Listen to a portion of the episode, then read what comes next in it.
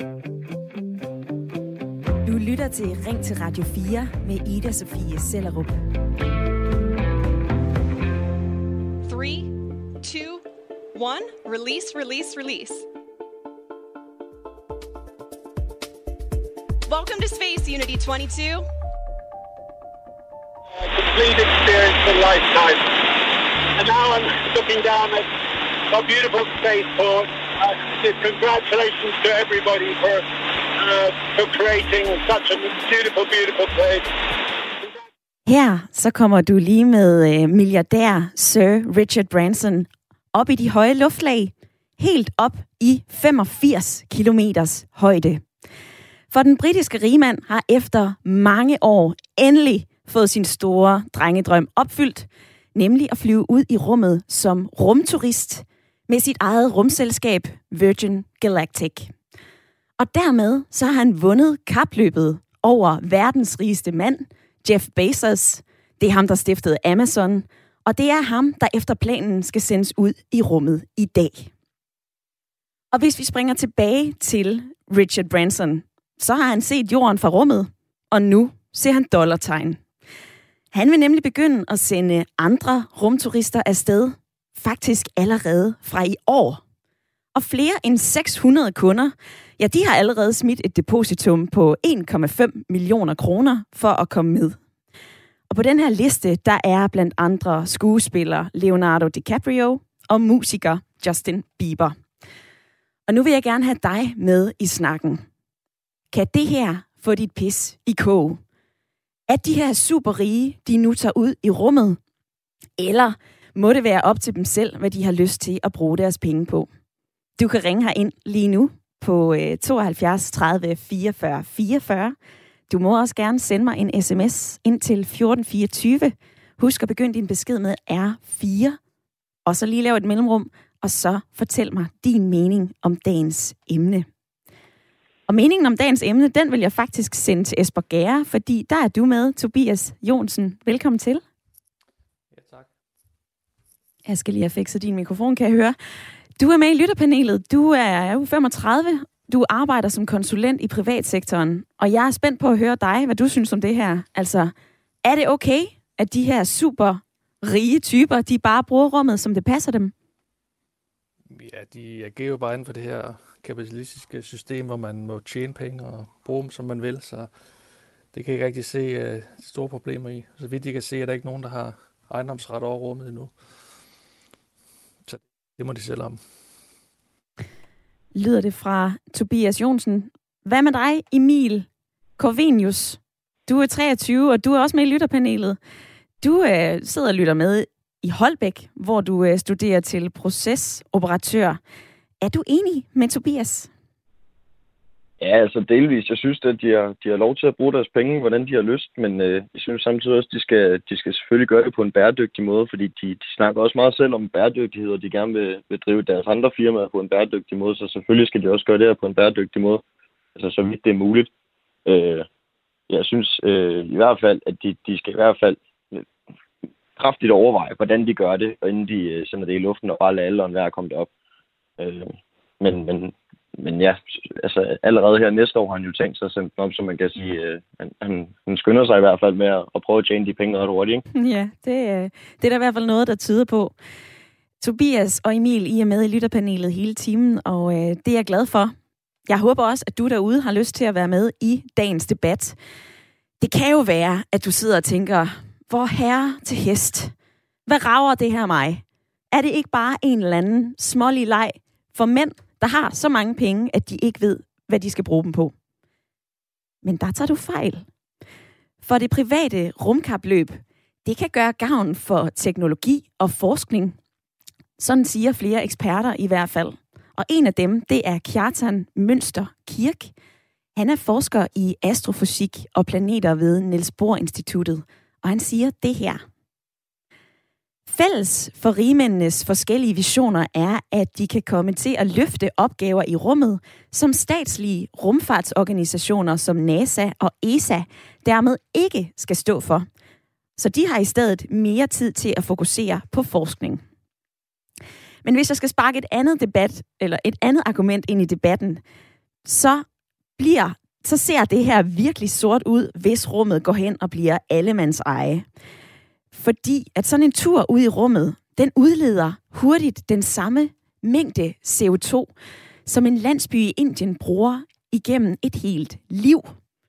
Sådan lyder advarslen fra Jeppe Jul, der er seniorrådgiver inden for klima og transport i Miljøorganisationen Rådet for Grøn Omstilling. Han er bekymret. Hør her, hvad han tidligere har sagt til Radio 4 morgen det der problemet, med det perspektivet om, at det her det kan blive noget, der bliver om sig og noget, øh, som bliver mere almindeligt. Og det er jo netop det, som nogle af de folk, der står bag, også ønsker sig. Så det er et skræmmende perspektiv. Jeg frygter, at det faktisk lykkes for de her folk, øh, som er entreprenante og som virkelig er gode til at lave de her ting. Og nu vil jeg gerne spørge dig, der lytter med. Er det okay, at vi bare bruger rummet, som det passer os, og at rige nu fræser ud som rumturister, eller er det her noget, der kan få dit pis i kog? Det kan være, at du tænker, at det her det er nogle rige drenge med deres legetøj. Det er en eller anden form for milliardærleg. Det kan også være, at du synes, det her det er mega spændende. At det er tegn på pionerånd, for vi skal jo udvikle os. Vi skal jo opdage nye ting. Uanset din holdning, så kan du ringe ind og være med i debatten. 72 30 44 44. Du må også gerne sende mig en sms. Skriv ind til 1424. Husk at begynde din besked med R4, så lander den nemlig her i studiet.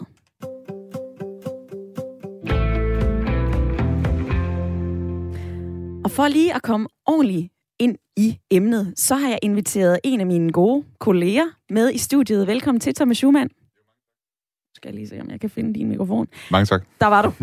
Øh, du er vært på kanalen for programmet Den Nye Rumalder. Og flere medier omtaler jo nu Richard Bransons rumrejse som lidt af en landvinding.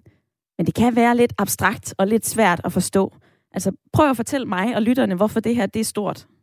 Altså, den grund til, at det er stort, det er, fordi det er en privat virksomhed, der gør det. Altså, rummet, det har i meget lang tid været noget, som kun stater øh, med rigtig mange millioner af skatteindtægter øh, har haft råd til at bedrive. Men den udvikling, vi har set igennem de sidste lad os sige, 20 år, det er, at der er altså for 11 år private spillere, som kan finde ud af at bedrive rumfart.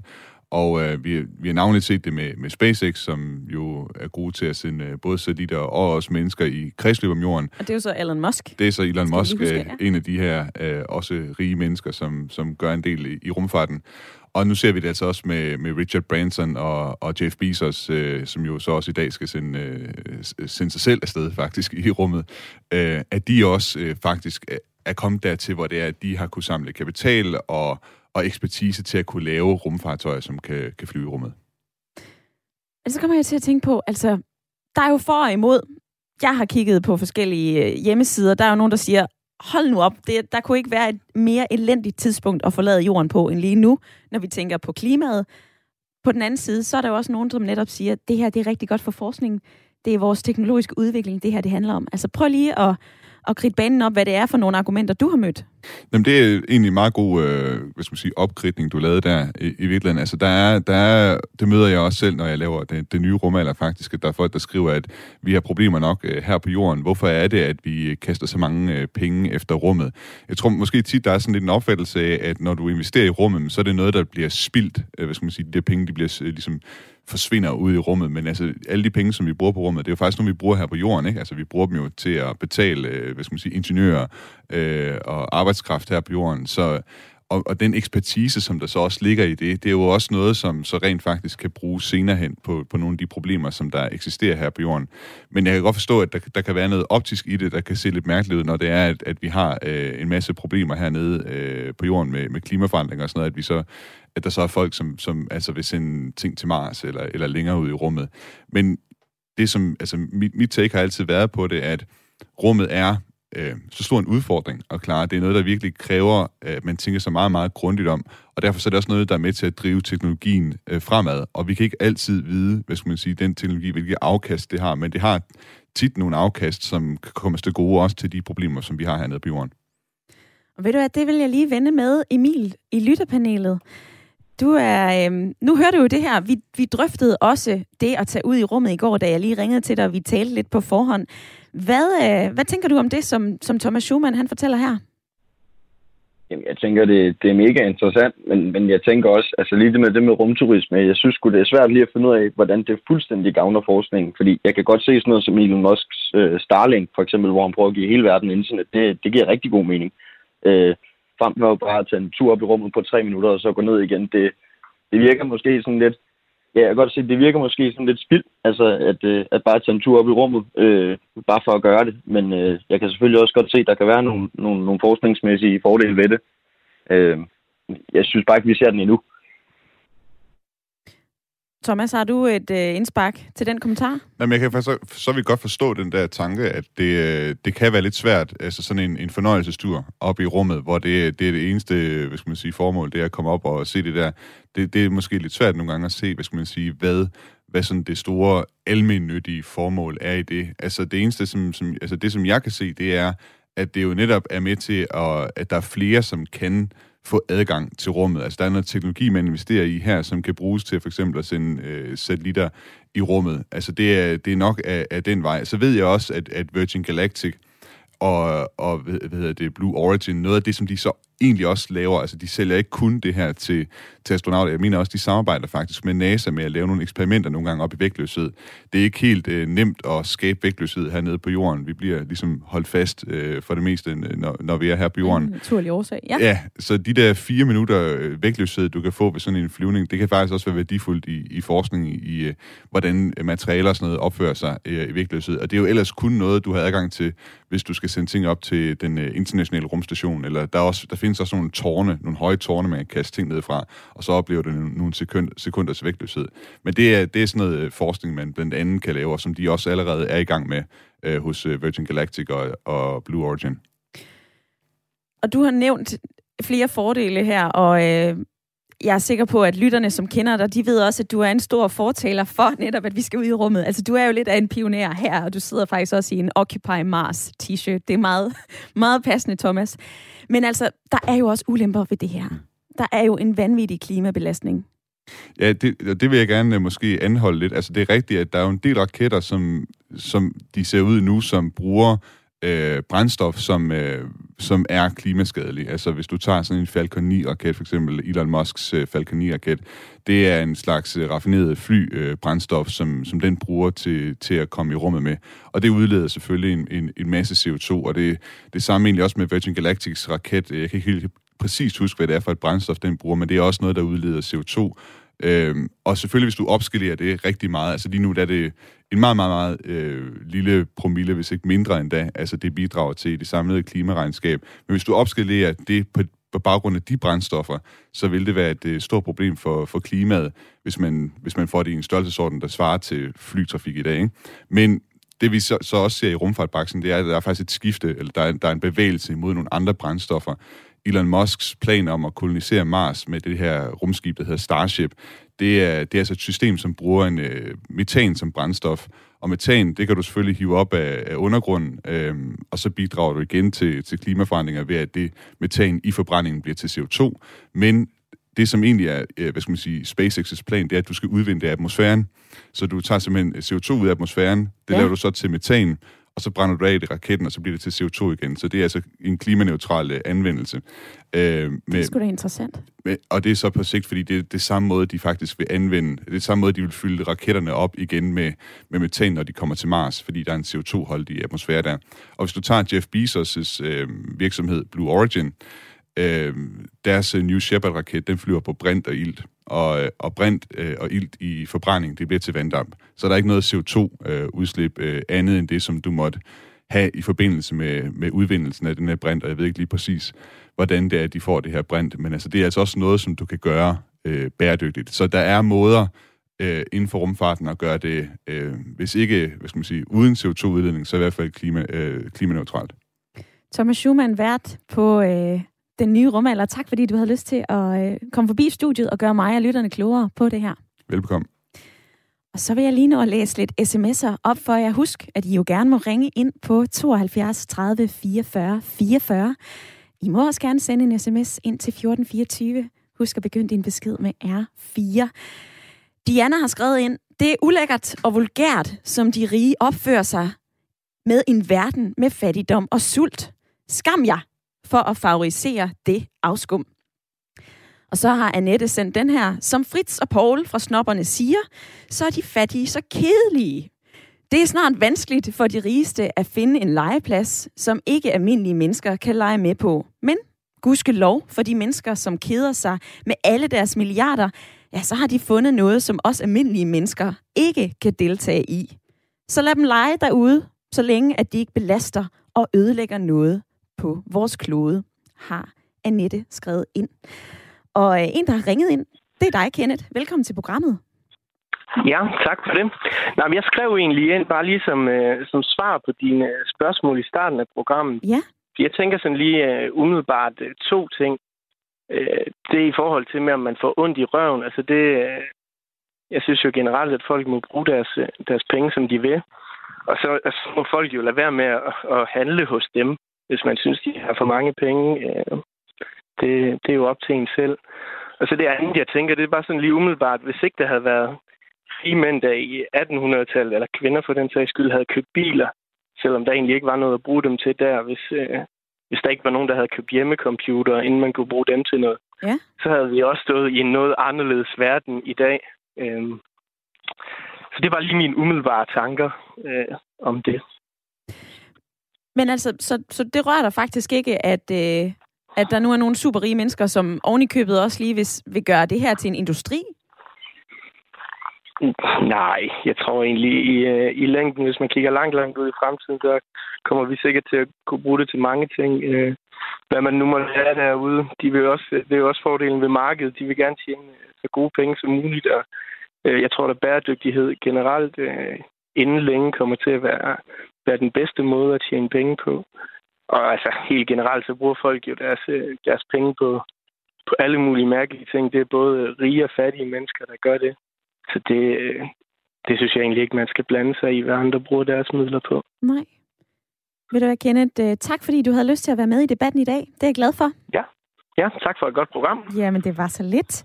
Og så øh, vil jeg springe videre til en, som i hvert fald har brugt nogle penge på det her. For det er dig, Per Wimmer. Velkommen til. Tusind tak. Du er forretningsmand, eventyr, rumentusiast, og så har du altså også brugt intet mindre end 6 millioner kroner over et stykke tid på forskellige rumturistbilletter. Og du er jo ikke kommet afsted endnu. Men øh, nu ser det ud til, at din billet med Virgin Galactic, altså rigmanden Bransons firma, det ser ud til at blive til noget. Men øh, Per, hvorfor bruge så mange penge på en øh, tur, som bare tager et par timer? Jeg har som eventyr rejst rundt omkring på denne smukke jord. Jeg har været i 84 lande, øh, prøvet mange spændende eventyrting på jorden. Jeg har boet med indianerne i Amazon-junglen, stået på ski i 5.500 meters højde, i verdens højeste skistation. Og i 2008, der, der lavede jeg verdens første tandem faldskærmsudspring over Mount Everest. Så jeg har som eventyr lavet nogle, synes jeg selv, ret spændende ting, og, og sådan ret pioneragtige, og i hvert fald øh, nogle, hvor man kommer ud der, hvor, hvor grænserne går på jorden. Ja. Men det 21. århundredes grænse for en eventyr, det er rummet. Øh, Det er et sted, hvor mindre end 600 personer nogensinde har været. Og derfor, nu hvor mulighederne, øh, takket være øh, Blue Origin og Galactic og SpaceX og andre private udbydere, så er det nu muligt for øh, folk som jeg selv at få oplevelsen af at komme ud derud, hvor ikke kun kraverne vender, men hvor, hvor rummet begynder. Og det synes jeg er en super spændende mulighed, øhm, og den vil jeg meget gerne benytte mig af. Det er en drøm, der har, der har stået på for mit vedkommende i 21 år. Det er i, hvor i 2000, jeg købte min første rumbillet. Ja. Men Per, jeg ved ikke, om du har lyttet med her i øh, de første 24 minutter af Ring til Radio 4. Der har jo været flere sms'er, som er gået på. For pokker, altså de her super rige mennesker, kan de da ikke tage og bruge deres penge på noget andet? Altså, det er da fuldstændig tosset og torske dumt, at de skal fyre millioner kroner afsted. Kan du ikke forstå, at der er nogen, der bliver forarvet over din beslutning om at bruge så mange millioner på at tage ud i rummet? Nej, det kan jeg ikke. Altså, jeg, jeg synes egentlig, at øh, øh, lytter lige før, Kenneth var, havde nogle meget gode pointer. Altså, for det første er det jo os selv, der har tjent pengene, så vi må gøre ved dem, hvad vi vil. Det, det står frit for. Det er der er ingen, der fortæller os, øh, eller skal fortælle os, hvordan vi vil bruge dem. Men, men når det er sagt, øh, og når vi udlever vores eventyr og bruger vores penge, som vi har lyst til, så, så bliver der jo faktisk nogle sidegevinster, som man egentlig burde øh, sige pænt tak for. For eksempel øh, bliver det billigere at sende små satellitter, CubeSat, øh, op i rummet, og det vil øh, helt konkret øh, fattige folk i Afrika, jeg siger ikke, vi redder den afrikanske verden her, men altså fattige folk i Afrika, vil få mulighed for at få billig øh, internetadgang, nogle, i nogle tilfælde helt gratis, som de altså ikke ville kunne få. Vi vil samtidig også kunne monitorere bedre øh, klimaudviklingen i øh, amazon for eksempel. Så der er nogle fordele. Jeg siger ikke, det er det, det, er det hovedformålet. Vi gør det selvfølgelig, fordi vi er eventyr, fordi vi gerne vil derop. Det er vores penge, så, så tillykke med det. Men, øh, men der kommer altså nogle sidegevinster i form af innovation, teknologi, farmaceutiske øh, forsøg, der ellers ikke ville have fundet sted i vægtløshed, som nu bare blev billigere takket være øh, øh, kapitalkræfter, der har smidt penge i det her, fordi vi synes, det er sjovt at udleve vores drømme. Og du nævner flere forskellige øh, gode argumenter for, at, øh, at, at det nytter noget, at du også tager ud i rummet, og du bruger øh, dine penge på at være rumturist. Du nævner blandt andet de her satellitter, som skal overvåge, øh, altså hvordan, vi, hvordan der bliver fældet træer i Amazonas. Det var også noget, som du var inde på tidligere på morgen i øh, Ring til Radio 4. Og der sagde min kollega Jakob Grosen jo, at de her satellitter, man sender op, der er der jo ikke nogen mennesker i. Så der er jo netop, vi skal lige huske at skælne imellem, der er jo en forskel mellem at sætte en satellit, en satellit op og et fly med dig op til, øh, op til 85 eller 100 km højde. Men Per, jeg har jo tidligere i, øh, i Jyllandsposten set, at du har skrevet, eller i hvert fald sagt, at dit store håb er at inspirere børn og unge til at udleve deres drømme. Og det er en meget stor del af det her for dig. Altså, kunne du ikke have valgt en anden måde at være rollemodel på, i stedet for at fræse ud i rummet? Jo, det kunne jeg godt, og det gør jeg også. Altså, jeg holder foredrag på skoler rundt omkring øhm, og fortæller om, om, om alle mulige andre ting. Øhm, blandt andet min virke inden for finansverdenen og hvad jeg laver der. Øhm, men det er som om, at øh, rummet virker til at, at, at tiltrække den største opmærksomhed og også største inspirationskilde. Altså, der er et eller andet ved rummet, som gør, at stort set alle på tværs af alder, køn, nationalitet, religion, synes, at det om rummet og fascinationen omkring rummet er enormt spændende, enormt tiltrækkende. Øh, og det er helt tilbage til Apollo-æren og, og, og, og den, øh, den, øh, de tidligere astronauter, som tog op. Og så nu her, hvor nu det pludselig bliver privat muligt at tage op. Og, og den øh, source af inspiration og den tiltrækningskraft, den kan man udnytte på en, på en god måde til at inspirere børn og unge til at udleve deres drømme, hvad de så end måtte være. De behøver ikke tage i rummet nødvendigvis, men de kan blive inspireret til at lave nogle rigtig gode ting. Altså vi laver for eksempel inden for Vimmer Space også en del øh, velgørenhed, og det kan der være, at der kan være nogle af de velgørenhedselementer der, der kan inspirere øh, de børnene, børnene til at gøre noget godt. Men frem for alt, udlev, udlev din drøm. Øh, du har kun et liv, så få det bedste ud af det, hvad du så end synes, og bruge din tid og penge til. Det er op til dig. Per Wimmer, tak fordi at du havde lyst til at være med i uh, programmet i dag. Og uh, held og lykke med din drøm om at komme ud i rummet. Tusind tak. Vi ses i rummet snart. Jeg har i hvert fald ikke råd til at ses i rummet med, Peter, med Per Wimmer. Det bliver jeg nødt til at sige. Uh, det koster jo lidt over en million at, uh, at købe en billet, sådan som det ser ud lige nu. Men uh, det bliver interessant at se, om Per Wimmer han bliver den første dansker, som altså kan kalde sig rumturist. Jeg vil lige nå at læse en øh, uh, sms op for dig.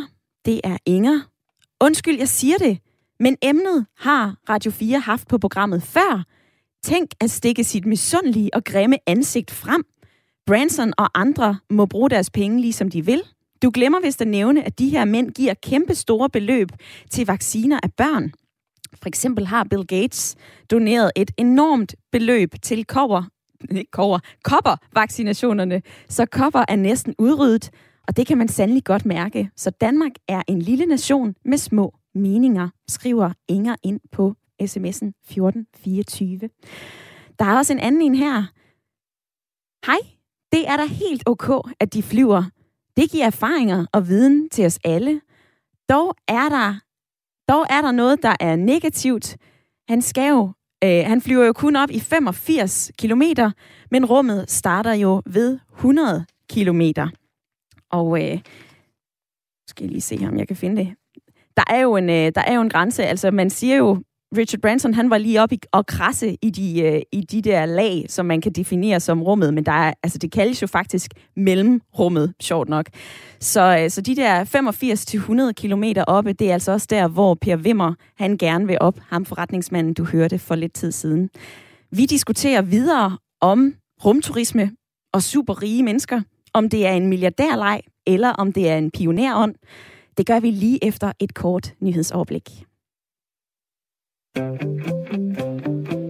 lytter til Ring til Radio 4 med Ida Sofie Sellerup. Hvor vi i dag er sust op i de højere luftlag, for vi diskuterer rumturisme. Lige præcis i dag skal stifteren af Amazon og multimilliardær Jeff Bezos et smut ud i rummet med sit eget luft, eller med sit eget rumselskab. Og tidligere i juli, der var det rigmanden Richard Branson, der var op og vende i 85 km højde. Og Elon Musk, som du måske også har hørt, det er ham med Tesla-bilerne, ja, han er gang i sit eget SpaceX-projekt og drømmer om at kolonisere Mars. Men mens flere kritiserer de her rigemænds indtog i rummet, ja, så er der andre, der mener, at rumturismen fremmer forskningen. Og hvis jeg lige skal smide lidt, øh, lidt feriebilletter ind til dig, så koster sådan en tur i rummet lidt over en million kroner. En tur til Mount Everest koster en kvart million kroner. Og en tur til Kreta for fire personer kan man lige nu få for 35.000 kroner. Så der er altså stadigvæk lidt forskel. Men de her billetter til rummet, de forventes at falde, fordi rigmændene de vil industrialisere rumturisme. Og indtil videre, så har over 600 kunder lagt en billet ind for at komme med Richard Branson, Virgin Galactic, ud og flyve. Og en af dem, der havde smidt sådan en sum, det var øh, forretningsmand Per Wimmer, som du hørte, som du måske hørte her i øh, første halvdel af Ring til øh, Radio 4. Det kan være, at du sidder og tænker, at det her det er rige drenge med deres legetøj. Det har jeg svært ved at relatere til. Det kan også være, at du mener, at det her det er ren pionerånd, og at øh, det er fedt, at vi opdager nye ting. I dag, der snakker vi om rumturisme, og jeg vil gerne høre dig. Er det okay, at vi bare bruger rummet, som det passer os, og nu fræser rundt som turister? Eller kan det her få dit pis i kog? Du er meget velkommen til at ringe her ind på 72 30 44 44. Du må også gerne sende mig en sms til 1424.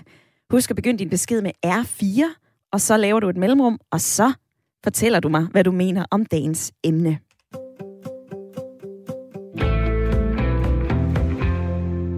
Hej. Folk må bruge deres penge, som de vil, med visse undtagelser. For at belaste eller skade miljø, mennesker og dyr er totalt no-go. Alt menneskelig færden i rummet skader miljøet, og dermed også på sigt dyreliv. Og i øvrigt er rumfart og teknologi faktisk ikke fremskridt, men tilbageskridt for både jorden, mennesker og dyr, har Tina skrevet ind på en besked. Anne Vibeke er også med i debatten i dag. Hun skriver, hvis ideen om rumfarten også er at udvikle respekt og omsorg for den klode, vi bor på, så skal der afsættes mange milliarder til at sikre og til at sikre bæredygtige teknologier som kernekraft til afhjælpning af klimaudfordringen. Og vi kommer vidt omkring i dagens debat, der handler om rumturisme. Men jeg vil lige spørge dig, Tobias, du er fortsat med i lytterpanelet. Og du var lidt i begyndelsen af programmet lidt, hvad kan man sige, det, det var sgu ikke noget, der spillede den store rolle for dig. Har øh, interviewet med Per Wimmer ændret dit synspunkt? Jamen, så vidt jeg kan se, er det noget af det ældste, man kan sige, i vores moderne tid, der har været på spil, nemlig man kulturelt vil prøve at, at hæve sig over andre. Altså, så når de rige de har været på ferie til pas mange spændende steder, så er det kun rummet tilbage. Øhm, blev du forarvet? Det, jeg ser. Ja, altså blev du forarvet over Per Wimmer? Nej, ikke. Jo, kun hans dårlige undskyldninger med, hvad teknologi han tror, der kommer ud af det. Altså, det handler jo bare om hans, hans eget eventyrprojekt, og så putter han en masse undskyldninger udenom, men altså, forarvet, nej, der skal, der skal mere til. Mm. Og hvad med det argument med, at, øh, at han jo gerne vil vise sig som forbillede og vise andre børn, altså at vise andre øh, og vise børn og unge, at, øh, at man skal simpelthen gå efter drømmene. Vi lever kun én gang. Jo, det, er jo nemt at sige, når du er finansmillionær, men øh, jeg ved ikke, hvordan almindelige mennesker skal kunne øh, bruge det til noget. Så det, det er noget fantasteri, han kommer med. Siger Tobias i lytterpanelet. Og jeg vil også gerne invitere en anden stemme med i debatten. Det er dig, Anders. Du har ringet ind fra Nykøbing Falster. Velkommen til. Tak. Du synes ikke, det er i orden, at de her rige mænd, de bruger deres penge på det. Hvorfor ikke, når de selv har tjent øh, dem? Altså, jeg synes, det er for miljøbelastende. Også især øh, skraldet, sådan det lag skraldet, der kommer i rummet, som gør, hindrer flere rumrejser i fremtiden. Så synes jeg, det er skrald. Jeg synes, det, er, altså, det er spild af ressourcer og spild af miljøet. Ja, men, men hvad, med, øh, hvad med det argument, der går på, at vi jo netop udvikler vi udvikler både vores samfund, det her det kan være godt for forskningen, det er godt for teknologien. Ja, altså, ja, man kan altid finde, øh, altså undskyld med, at man gør det for, for at finde nye metoder. Mm. Men realiteten er jo, at altså, det kan man bare gøre på jorden. Du behøver sikkert flyve ud i rummet. Altså, det var med metan altså, og så videre. Øh, du har lavet lige så mange undersøgelser på jorden. Der er ikke nogen grund til, at uh, en af de rigeste personer i verden flyver op med. Så hvad så du hellere, at uh, de brugte deres penge på? For eksempel Jeff Bezos brugte det på sine arbejdere, fordi at det er jo næsten slaveri. Altså, hele hans uh, firma, det kører jo bare på uh, laveste løn. Og uh, der kunne han investere nogle flere penge på det til at køre videre. Og Anders, nu bliver jeg bare nysgerrig. Hvor ved du det fra?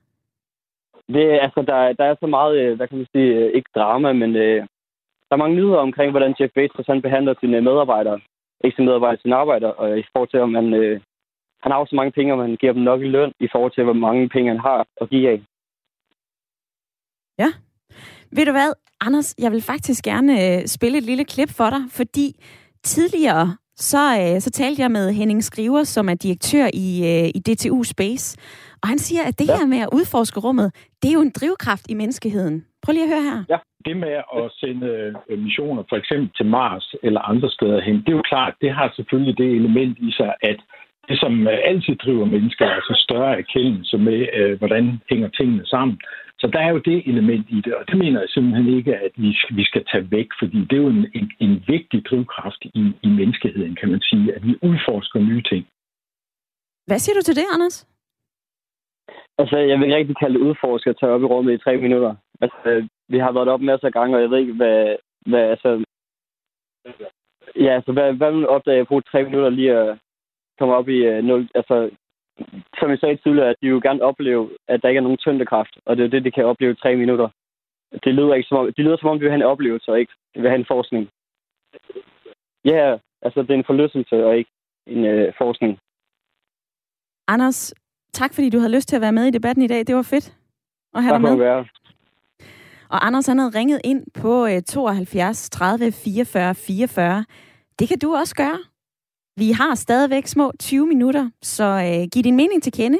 I dag, der drøfter vi, om det er okay, at de her super rige, rige mænd suser ud i rummet og egentlig bruger øh, det som deres legeplads, eller om det er en, øh, en måde at, øh, at fremme forskning på, fremme teknologien på. Du må øh, meget gerne byde ind. Du må også gerne byde ind på sms'en. Det kan jeg se, at Ole har gjort. Han har skrevet ind til 1424. Undskyld, men tror I ikke, at klimaregnskabet for, I, for Elon Musk er i plus? Han har sendt millioner af miljørigtige elbiler ud på hele kloden, så et par rumrejser for hans vedkommende går jo nok. Så har Ina skrevet ind, Hej Ida, først ødelægger vi moder jord, og derefter skal vi videre og ødelægge rummet. Og rumaffald til satellitter, det bliver der mere af. Er der nogen af de superrige rumtosser, som har en skærv til naturkatastrofen i Tyskland, Holland, Belgien, der bliver jo pralet med, at de rige har udryddet kopper, skriver Ina ind fra Valby. Og så er der også den her, som jeg vil nå at dele med dig. Hej Ida, kan vide, hvor alle de kloge mennesker, der skriver ind, har deres viden fra om forureningen fra en rumrejse. Og så vil jeg lige Ved du hvad, det skal vi faktisk, øh, det kan vi godt runde med, øh, med forureningen. Vi havde jo Jeppe Jul med i, øh, i morgen her på Radio 4, hvor at han netop fortæller om, at en rumrejse nemt kan komme til at, øh, at give den samme CO2-udledning, som en, en landsby i Indien bruger på, en hel, bruger på et helt liv. Det er jo en af udfordringerne, som vi har været igennem indtil nu i Ring til Radio 4. Men en anden udfordring, som jeg også synes, vi skal forbi, det er jo, at de her private firmaer, de har jo nogle spilleregler, når de suser ud i rummet. Eller hvad? Der er i hvert fald en øh, kritik af, at det her, det kan udvikle sig til at blive det vilde vesten, fordi der ikke er så mange spilleregler. Og jeg fandt ud af, at den seneste rumtraktat, som det hedder, ja, den er faktisk helt tilbage fra 1984. Og der er kun få lande, som har underskrevet den her traktat. Så der er altså ikke så mange regler, som øh, de private aktører, som øh, Richard Branson, øh, Jeff Bezos og Elon Musk skal overholde. Og det kan du fortælle mig meget mere om, Danny Johansen. Ja, forhåbentlig. Forhåbentlig. Velkommen til programmet i hvert fald. Du er øh, Ph.D. på Juridisk Institut ved Syddansk Universitet, hvor du undersøger de juridiske problemer ved øh, privatisering af rummet. Og lad os lige starte helt fra begyndelsen. Altså, da vi sad og talte om det her på redaktionen, så blev vi ret overrasket over, at der faktisk er noget, der hedder rumjura eller rumlov. Hvilke regler gælder der egentlig i det ydre rum? Ja, altså, der, øh, jeg vil starte med at sige, at der, der er mange, der bliver overrasket over, at der faktisk findes, øh, findes lovgivning. Men vi har lovgivning tilbage helt tilbage fra 60'erne faktisk. Øh, den første traktat er fra 67 af. Øhm, og der gælder forskellige regler. For eksempel, og en af de vigtigste regler, det er, at der er ikke nogen, der må eje noget som helst øh, af rummet. Hverken rummet eller nogen som helst af stjernerne eller planeterne.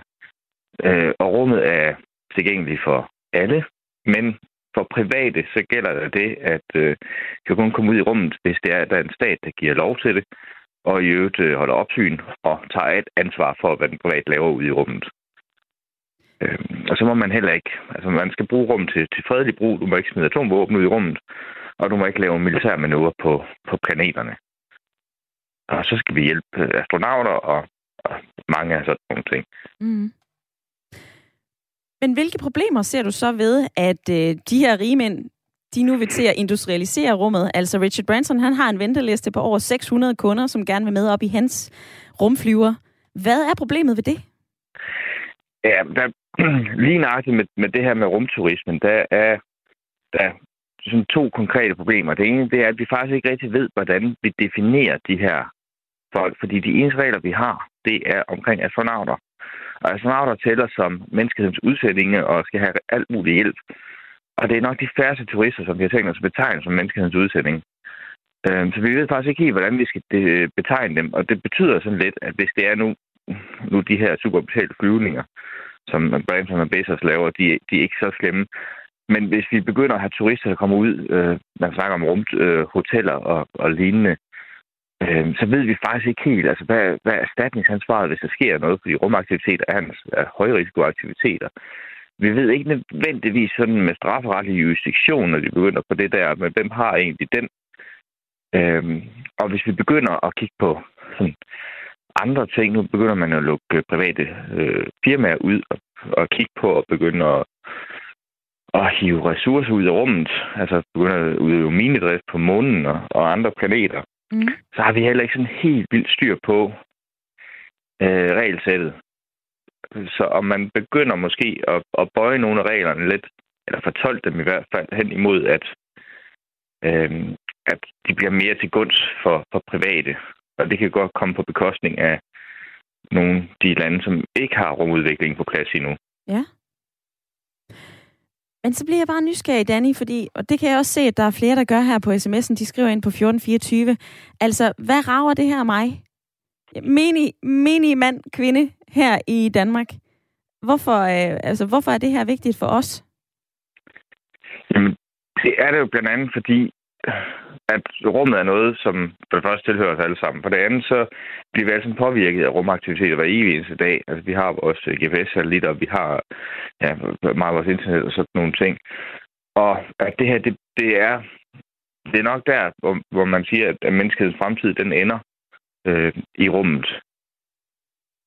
Og hvis ikke vi har styr på, på reglerne fra start af, så kan den øh, udvikling gå ind og blive, blive ret kaotisk. Og når du siger, at vores fremtid ender i rummet, så bliver jeg nysgerrig, Danny. Hvad mener du med det? Jamen altså, for det første så...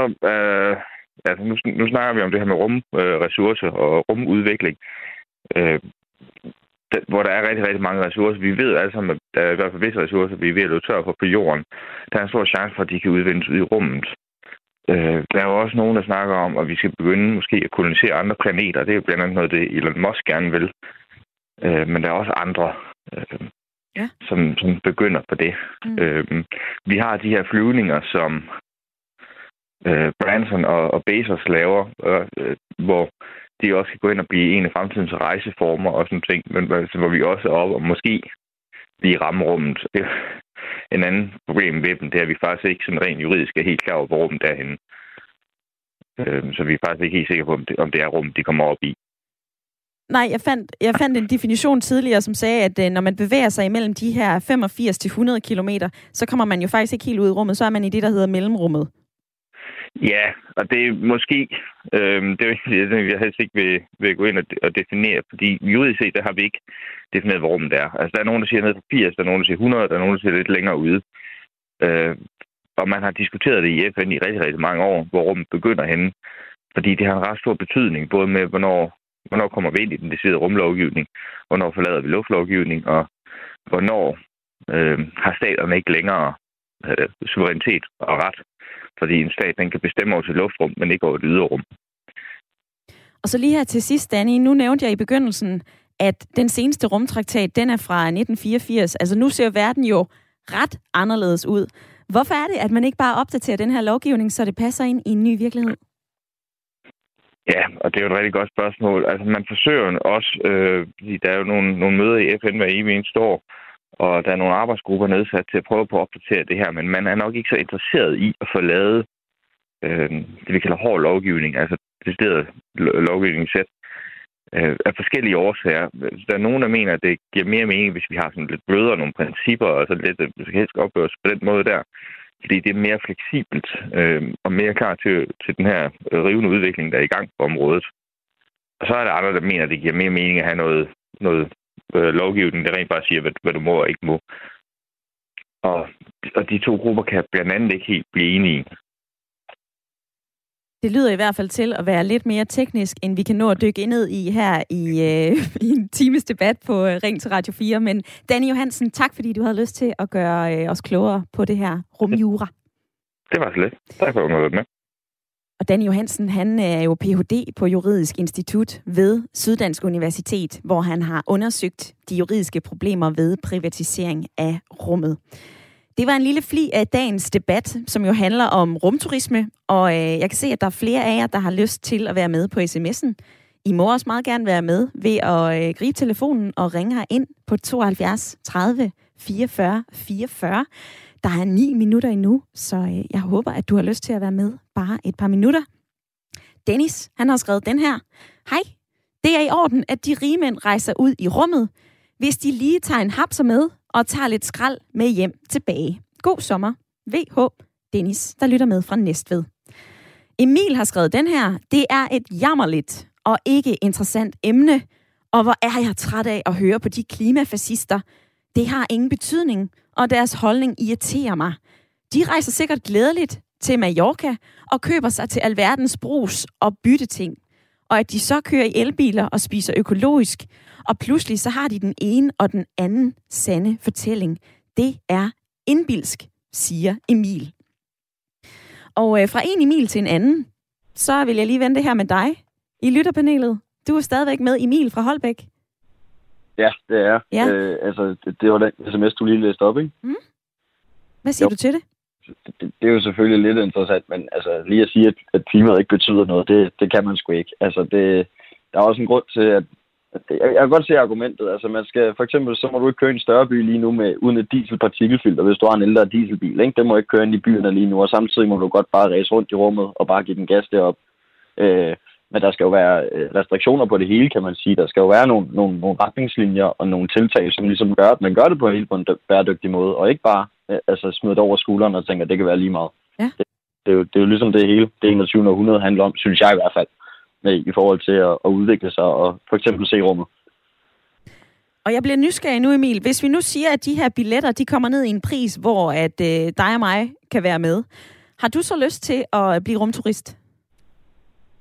Øh, ja, det må jeg nok ærligt erkende, jeg har, fordi jeg synes simpelthen, det er, det er virkelig fascinerende, at, at, man, at man kan komme ud af rummet som øh, turist. Øh, men samtidig vil jeg også øh, altså, sikre mig, at jeg vil gøre det på den mest bæredygtige måde. Jeg ved godt, det kan nok ikke gøres bæredygtigt inden for de næste mange år, men, øh, men jeg vil nok sikre mig, at, øh, at det bliver gjort nogenlunde inden for, for rammerne, som jeg synes er okay.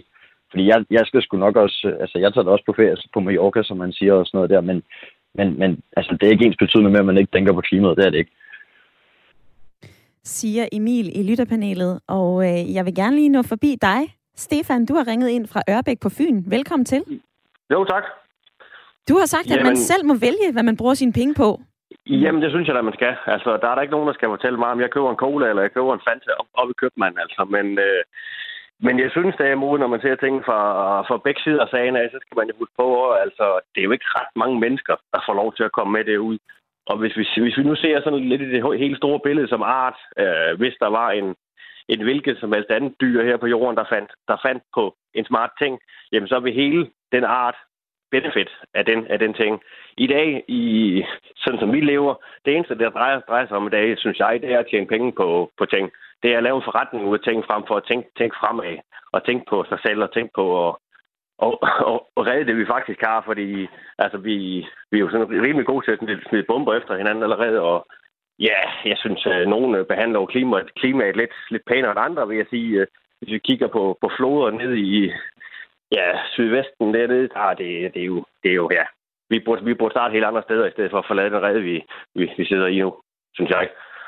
Og hvor skulle vi så starte henne, ifølge dig? Du siger, at vi skal fokusere på vores jamen, egen butik. Jamen, vi skal, vi, vi, vi, som, som ham den tidligere sagde, altså Jeff Bezos, det holder jeg op på. Altså, man, man er i hvert fald ikke blevet mange, mange milliardærer af, af ikke at være nære på nogle punkter i hvert fald, og det, det er jeg da sikker på, at han har været i hvert fald. Og jeg er meget enig i, i, i det, han sagde i hvert fald, men øh, altså, jeg holder på, at vi burde starte at kigge på, kigge i Afrika, kigge fra, fra Spanien og kigge sydpå derfra, og så begynde at kigge på, hvordan folk de lever der. Øh, nu har jeg blandt andet selv været i Marokko og blevet tilbudt en, en 9-årig datter for 2.000 euro. Øh, jeg, jeg synes blandt andet, at, det, okay. det, det burde man måske starte med at gøre, og, og lægge sine penge og, og få noget teknologi op i de, i de lande der. Og ja, altså redde sin egen redde, inden vi, inden vi, inden vi forlader den, øh, vi, vi allerede har. Hvis man skal sige det sådan. Øh, og så uden at, uden at tænke profit, profit, profit hele tiden. Tænk, øh, tænk, tænk langsigtet. Tænk på, din, tænk på din, tænk på hele arten, hvis man kan sige det sådan, frem for at tænke på, jeg skal lige tjene, jeg skal lige tjene på 100 millioner på at sende nogle mennesker i rummet. Simpelthen, øh, hvordan vi giver vores klode videre til de næste generationer, og ikke kun, hvordan ja. vi udforsker rummet. Ja, lidt, og så det, altså det med det rumaffald, det, det, det ved jeg ikke, hvordan jeg skal forholde mig til. Altså det, det jeg synes, det, det er jo ikke, altså du skal ikke bare dumpe bare for at dumpe, altså. Øh, tænk, tænk langsigtet, tænk fremad. Lige nu tænker vi ikke længere end næste rækker, synes jeg, men øh, ja. Et godt indspark fra Ørebæk på Fyn. Stefan, tak fordi at øh, du ringede ind. Ja, men selv tak. Og så vil jeg lige nå forbi Tobias til sidst, fordi at, øh, nu spurgte jeg Emil i lytterpanelet, om han vil være rumturist. Hvad siger du oven på sådan en times øh, debatprogram? Ej, ellers tak, jeg er lidt for meget højdeskræk til det. Så, øh, men men øh, det er da ikke det med klima øh, ting, der skulle afholde mig fra det, vil jeg sige. Altså det, det jeg synes lidt, min medpanelist udstiller lidt, hvad, hvordan det hænger sammen med, man, man det kan godt være, at jeg flyver på ferie, men jeg, så, men jeg tænker over klimaet alligevel. Altså, at købe en elbil, så er jeg ren samvittighed. Så det, det synes jeg lidt udstiller, hvordan øh, mange tænker om, om klimaet. Ja. Øhm, men igen, jeg, nej, jeg, jeg skal ikke sælge, øh, sælge det op. Så det, så det må være øh, de riges øh, nye turistmål. Øh, det må de have for sig selv. Men det er som fortsat ikke noget, som, øh, som får dig op og støde eller op i det røde felt, kan jeg høre. Du tager det meget roligt. Ja, det, det kan jeg ikke se, at øh, det er store problem i stadigvæk. Det kan jeg ikke. Check. Tobias i øh, lytterpanelet, det var godt lige også at få øh, for dig med efter en times ring til Radio 4 næsten. Jeg vil nå at øh, læse en sms op for jer, eller i hvert fald et par stykker. Ulrik Pedersen har skrevet ind, Nu er de nået så langt, at de kan flyve på brint og ilt. Og det er da fantastisk, at de fremtidige raketter kun udleder vand. Så har rumturene jo virkelig gavnet. Så er der en uh, stor Elon Musk-fan, som har skrevet ind til 1424. Prøv nu lige at tænke jer ordentligt om. Det forurener ikke at rejse mere at rejse 100 km op i rummet og ned igen i forhold til at rejse 2.000 eller 4.000 km sydpå i et fly eller i en bil på ferie, som tusindvis af danskere gør flere gange hvert år. 1000 eller 100 km rejse koster det samme, om vi rejser op eller om vi rejser sydpå. Så kæmpe hurra for turisme i rummet, skriver en stor Elon Musk-fan. Og så kan jeg også nå den her fra Helle. Rumturisme. Vi ved, at vi er stærkt på vej mod et klimakollaps. Klimahændelserne i Tyskland, amerikansk, Amerikas vestkyst osv. osv. Men denne viden er rumturisme ligesom en flytning. Det er dybt uansvarligt og uanstændigt, og vi skal bruge alle ressourcer nu på at stoppe vores globale opvarmning og udledning af drivhusgasser, har Helle skrevet ind. Ja, der er altså flere. Øh, du kan også lige nu at få den her med. Det er Claus, der har skrevet ind, jamen svigermor kan med fordel sendes til Venus. Det bliver den sidste sms i øh, dagens program. Jeg vil sige tak til lytterpanelet, tak til Emil og Tobias, og tak til jer, der har ringet ind, og jer, der har skrevet ind. Jeg er tilbage i morgen med en ny debat 905.